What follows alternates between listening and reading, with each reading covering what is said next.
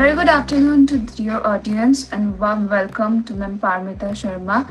Today we have Parmita Sarma in another episode of podcast series Humans of Mitti Ke Rang. Ma'am is the Associate Director and co-founder of Akshar Foundation, TEDx speaker, and Devi Award winner 2019. Welcome, ma'am. Thank you. Thank you for having me. Okay.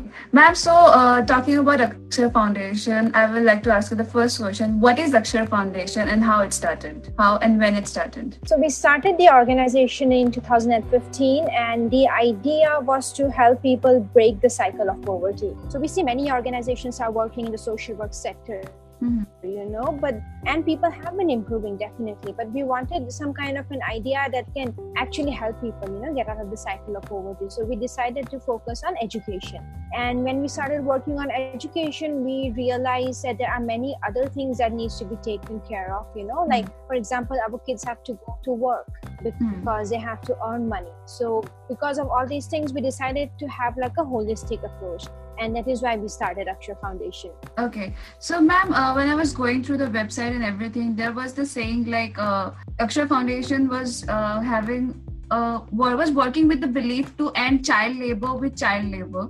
So how you came through the yes. idea?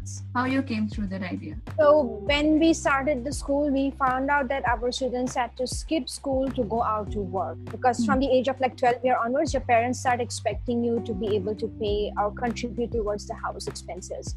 Uh, so when we were trying to figure out how to go about that, uh, we thought that maybe we could hire the older students to teach the younger ones, and mm-hmm. that way we can pay the older kids some money so that mm-hmm. they can mm-hmm. stay at school, and the younger kids receive individual attention. So, like you see in middle class families, parents take an active interest in their kids' education. They do homework with them, they send them for tuitions. Now, poor families, they don't have that opportunity. So, that is one of the reasons for them not being able to come out of the cycle of poverty, you know, because your parents' involvement in your life makes a big difference. And that encouragement that you get at home definitely helps young, uh, middle class or elite children succeed but how can we provide that to the poor children? So if we employ the older kids to teach the younger ones we can provide a quality education to the younger child where the older kid is giving encouragement you know going through the worksheet alone telling them it's good job. And the older kid they learn a lot of skills like uh, they get confidence uh, and at the same time they also get the money to stay in school which is a very important factor you know because otherwise they have to go to work. So that is why we decided to that's why we call it that that we use child labor to end child labor so that we can you know give these child laborers an opportunity around school so that they can stay in school and they can learn. And because of that we also started doing vocational training where the kids who need to earn more money they can stay at school after school hours uh, learn vocational training and at the same time get some money for that okay so talking about the money how you manage the money and how you decide that uh, which child should get how much money because sometimes excessive money also it's not good for children so how there is no that? excessive money happening first of all uh, okay. so when a new student comes into our school we test the kid and based on his or her knowledge we place them in the level accordingly so it means that if you have a 12 year old kid coming to our school the kid might be in uh, class 3 in english but class 5 in math so we do not group the kids by their age, we group them by the skills. So if a kid is supposed in level 5 English and the kid gets a particular amount of money for that level, and the kid moves from level 5 to level 6, the pay increases. So the money corresponds to what they know and how good they are as teachers. So we also judge the kids on how effective they are as teachers. So every Friday, the students do an evaluation where they themselves decide how effective they were as teachers, and then our senior teachers who are you know observing the students while they're teaching, they give their feedback. So suppose on the form it says, I was a good teacher, I did not shout at my student today. But then the senior teacher saw the kid shout, and she or he will be like, hey, but you shouted at your kid, I saw that, so you don't get the money for that.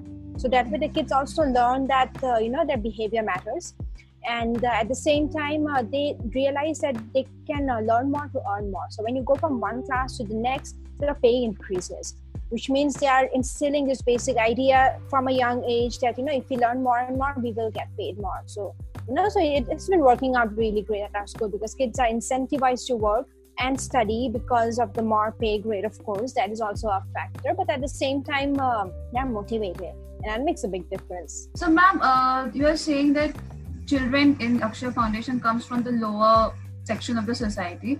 So when they come, uh, generally when you, they are dropouts and they are not encouraged because they have to go to work. So when they come to Akshar Foundation, how you do the counseling? But at first, so our everything is ongoing. You know, we don't have like a teacher's training or a student's training. Everything is on the ground.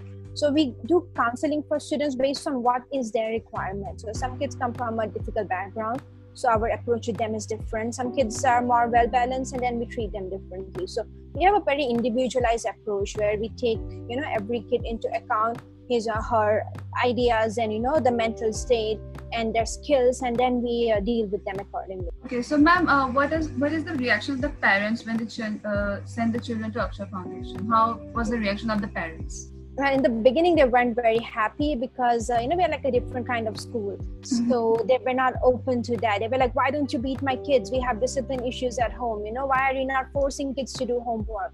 But we don't go with that approach. We give the kids the freedom to want to learn you know? And that way we make sure that they actually have the desire to learn versus just like pressuring them to do things. So uh, about like after a year into the school the kids that we did manage to retain in our first year the parents uh, saw their improvement. And after that we have had like no problem with the parents. So ma'am uh, as you said when the child comes in you evaluate them on the basis of their skills.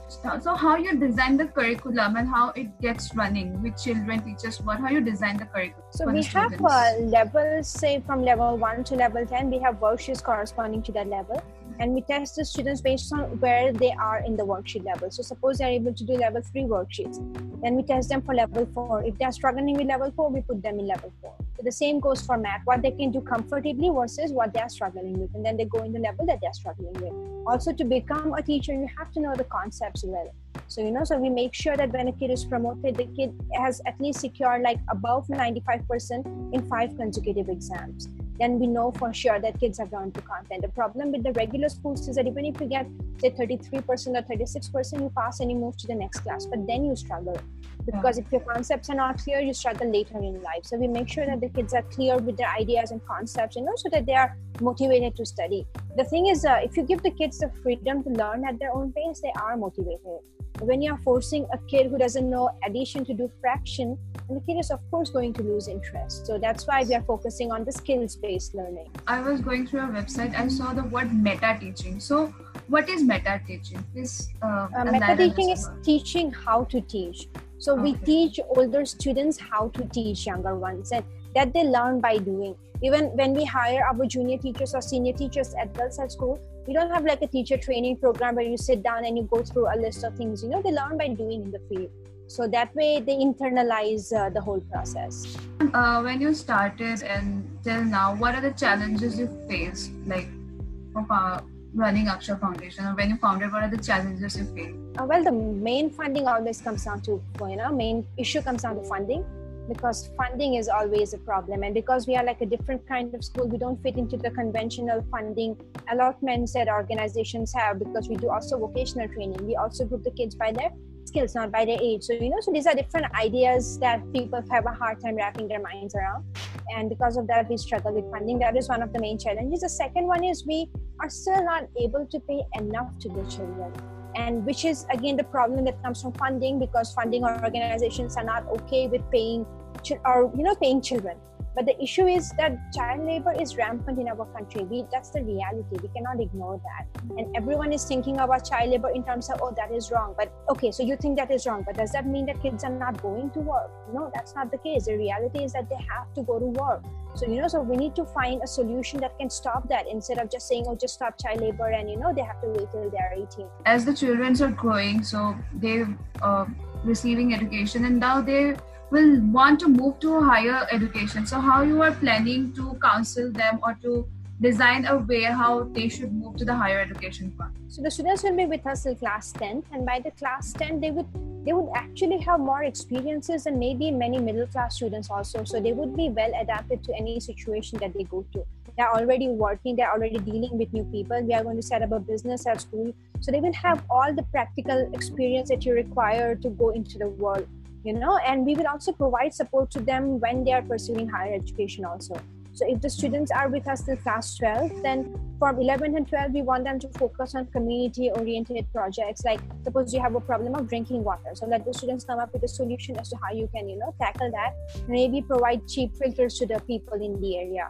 So we are hopeful that our kids will be really, you know, ready to be adaptable to any situation that they come in, which also means that we are preparing them also for the technological advancements that will take place in the future and which will displace a lot of jobs. So you can't train people anymore to be drivers or you know for any particular thing because you don't know when it might be automated. So what we are trying to teach our students is give them like a holistic environment let them learn everything figure out their own skills and then be adaptable and creative you know so that they're ready to make their own way. The curriculum system that we are still in there is a requirement of marks, certain cut of percentages so what uh, how you are planning to uh, you know go through that process or how the exams or how the evaluation that is happening in akshar foundation will be able to cope up with the education system that we still have in our country? I mean it fits in like comfortably into the regular education system because we have tests every friday so we evaluate the kids every Friday, and uh, they can comfortably fit into the mainstream uh, education system. And we are working in a school in Delhi, and there we are doing CBSE sheets with the students because that is the board requirement. You know, so there is no problem for them to fit into the regular system. So, ma'am, uh, how you have managed in this pandemic to keep on with the education system? Well, this has been really difficult because our students don't have cell phones, they don't have internet mm-hmm. access and this you know digital learning is mostly for middle class or elites because it's so difficult in general when the school is fully operational to keep the kids in school and to attend to their different needs you know?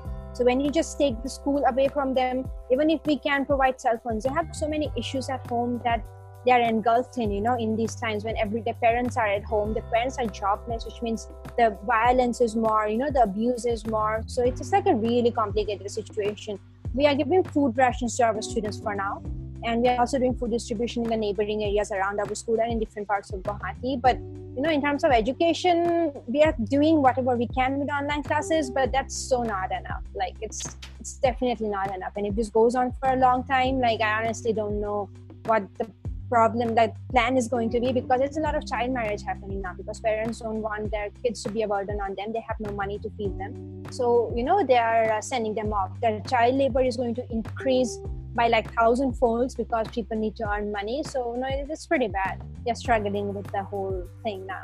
How has been your journey till now and where where are you looking yourself in the next coming years and the journey has been really great. You know, we have seen tremendous improvement in the kids' life, which makes us believe in the model that, you know, this model works. And if we can replicate this everywhere, then maybe we actually have a shot at, you know, ending child labor, hopefully. Uh, we are working in government schools now because uh, if you want to spread or if you want to reach out to millions of kids, it's not possible to do it on your own. You have to have the support of the government. So in Delhi, that was our first primary school, and now we are in talks with the Gwalior authorities for two schools over there. So once we get that, we will focus on working with the government and try to get into an idea of uh, you know actually solving the problem from the grassroots and get the government involved so that hopefully they take up our model and uh, we can spread more. Talking about the government school, how uh, is is the curriculum is same in the government school like it is in Akshar Foundation, or it is a bit slightly different, or how you are managing there in government schools? So uh, the advantage that we have in the Gwalior is we are free to group the skills as we want, uh, kids as we want according to the skills. So we'll have the liberty of grouping the kids by the skills and not by their age, you know. So we are hopefully trying to implement up a full model in a government school. The only difference will be that here our students are doing Cambridge worksheets or they're applying for NIOS exams there they will be doing their state board exam. So that is about the basic difference. Hopefully everything else we can do exactly like we're doing here. Okay. and in delhi we could do exactly like we're doing here. The principal was flexible so she let us arrange the kids by the skills which was very helpful. That's a good news for you i guess. And yes, uh, yeah so ma'am uh, talking again about the funding uh, how you decided whom to seek for funding and how you planned like we should go for funding we should approach how you approached and how you decided that we should go for to this person for funding or something like that? How Honestly, there is no decision. We just apply everywhere and hope to goodness that someone decides to give us funding. So, you know, we literally try to apply everywhere. as many options as we can. funding is like always such a big issue, you know, because even if you have funding for like five schools, we can always work in a hundred schools, you know. So there is always this need for funding, even if we have like some regular funder or donor. So yeah, like we hope, like we don't know what to do about funding because ultimately it all comes down to that, you know. But uh, yeah, we approach everyone. Okay. And ma'am, uh, how is the environment in the school when the children comes and when they finally starts to dwell into the environment? How is the environment between the children and how they enjoy it? Uh, well, in the beginning, the kids adjust very quickly in our school because we have this hierarchical school uh, system, you know, where we have student teachers. So when you have like a group of 100 kids and then one new kid comes in, the kid already like learns to adjust quickly to the new environment because everyone else is doing that because we have student teachers, the older students who are teaching younger ones, they also maintain the discipline in the school. So you and you also give the students a lot of freedom to learn what they want, how they want. They want to watch movies, great. You guys select the movies. We have worksheets designed on movies. So it's like a fun learning environment. And kids love coming to school. Like we don't have winter and summer breaks anymore because when we did have that in the beginning, kids would protest. They were like, we want to come to school. So we keep our school like open throughout the year now. Throughout the year. What was your uh, most memorable experience with the students? Well, that's many, like the transformation of the students, you know, like like we have had so many kids who come up with so many anger issues and you know who are bullying and they just completely transform in this model. So that's why we really believe that this model will work because we have seen kids transform from, you know, being like angry and repressed and bullying to being like nice, well adjusted kids who care about others. So we have hope in the system that it really works. Okay, so ma'am, uh, since you started in Assam, what was the scenario when you started in Assam, and how you think that Assam, uh, you can spread awareness about it? Because when I talk about Akshar Foundation, many people are still uh, un- many people are still not aware about Akshar Foundation. So, like how you are a very small organization, you know, we are we just blew up because of being viral but we are like a really small organization. So it's surprising that even so many people know about us you know uh, compared to how small we are because we only have one school in guwahati we are working in one school in delhi and that's about it um, so but yeah because are, I, I still i still remember i was in my ncc camp and there was a boy and he came and he said that uh, I go to Akshar Foundation, and there, there, there, that's when I first heard about Akshar Foundation. Then I talked with the boy, and he was like, "हम वहाँ जाते हैं, हमको पैसे मिलते हैं, हम अच्छे really? से पढ़ाते हैं." Yes, I, I, I you came met to know. a student from our school. Yes, yes. He said he also said that uh, you, they used to collect plastics and they yes. get rewarded for that. So what I, I would like to know about it. So um, well, our kids work on different issues, uh, you know. Mm-hmm. So when we were trying to, and we were trying to develop vocational training based on the kids' interests or the needs in the area. So when we decided to work on environment, we were trying to figure out as to what aspect can we work on that the students can relate to. So when we interacted with them, we learned that burning plastic is a regular phenomenon. Like every, I mean, people burn trash in like you know educated middle. Like my the, my neighbors, they burn trash on a regular basis, and I live in a middle class area. So how do you expect poor people to not do that, right?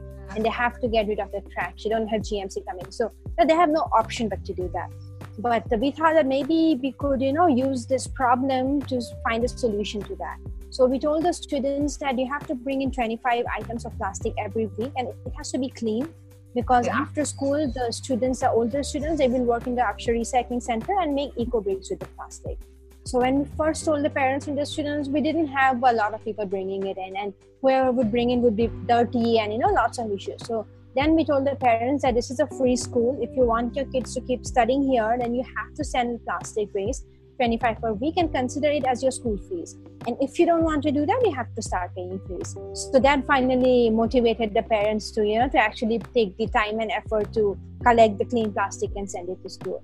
And then our older kids, uh, they work at the recycling center, which also helps them earn some money, which helps them stay in school. So how the recycling process happens and who takes care about it? So it's just really simple. You know, you just put plastic wrappers into a plastic bottle stuff it tightly and that becomes like a brick which can be used for basic construction so we have made like a planter at our school we have also made pathways connecting uh, classrooms uh, because in the monsoon season like our whole school i mean we have no concrete roads right so everything is just muddy so the pathways help us like move from one classroom to the next so you're doing like small kinds of constructions with that. The students like it's so simple that you learn that in like two three days. You know, so the students they mostly do it themselves only with some supervision from a junior teacher. So I, it's just really enthusi- I, I am filled with enthusiasm like wow something like this is happening in assam like it's so good to know about it because when i first to know about akshar foundation i was in my ncc camp and then i started to take up more about it. And then when i came to know that i got then i started with the internship i was like i had to do with a session with ma'am because i wanted to know more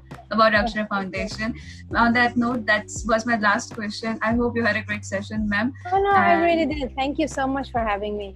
Thank you so much. And we wish you all the best, all the success. And we hope that the notion that you're working with and child labor with child labor is uh, like we don't have child labor anymore. Like it, like in the history, it becomes a history. So all that the best to great. you. Thank all you. the so best much. to you. Thank you so much, ma'am. Thanks a lot.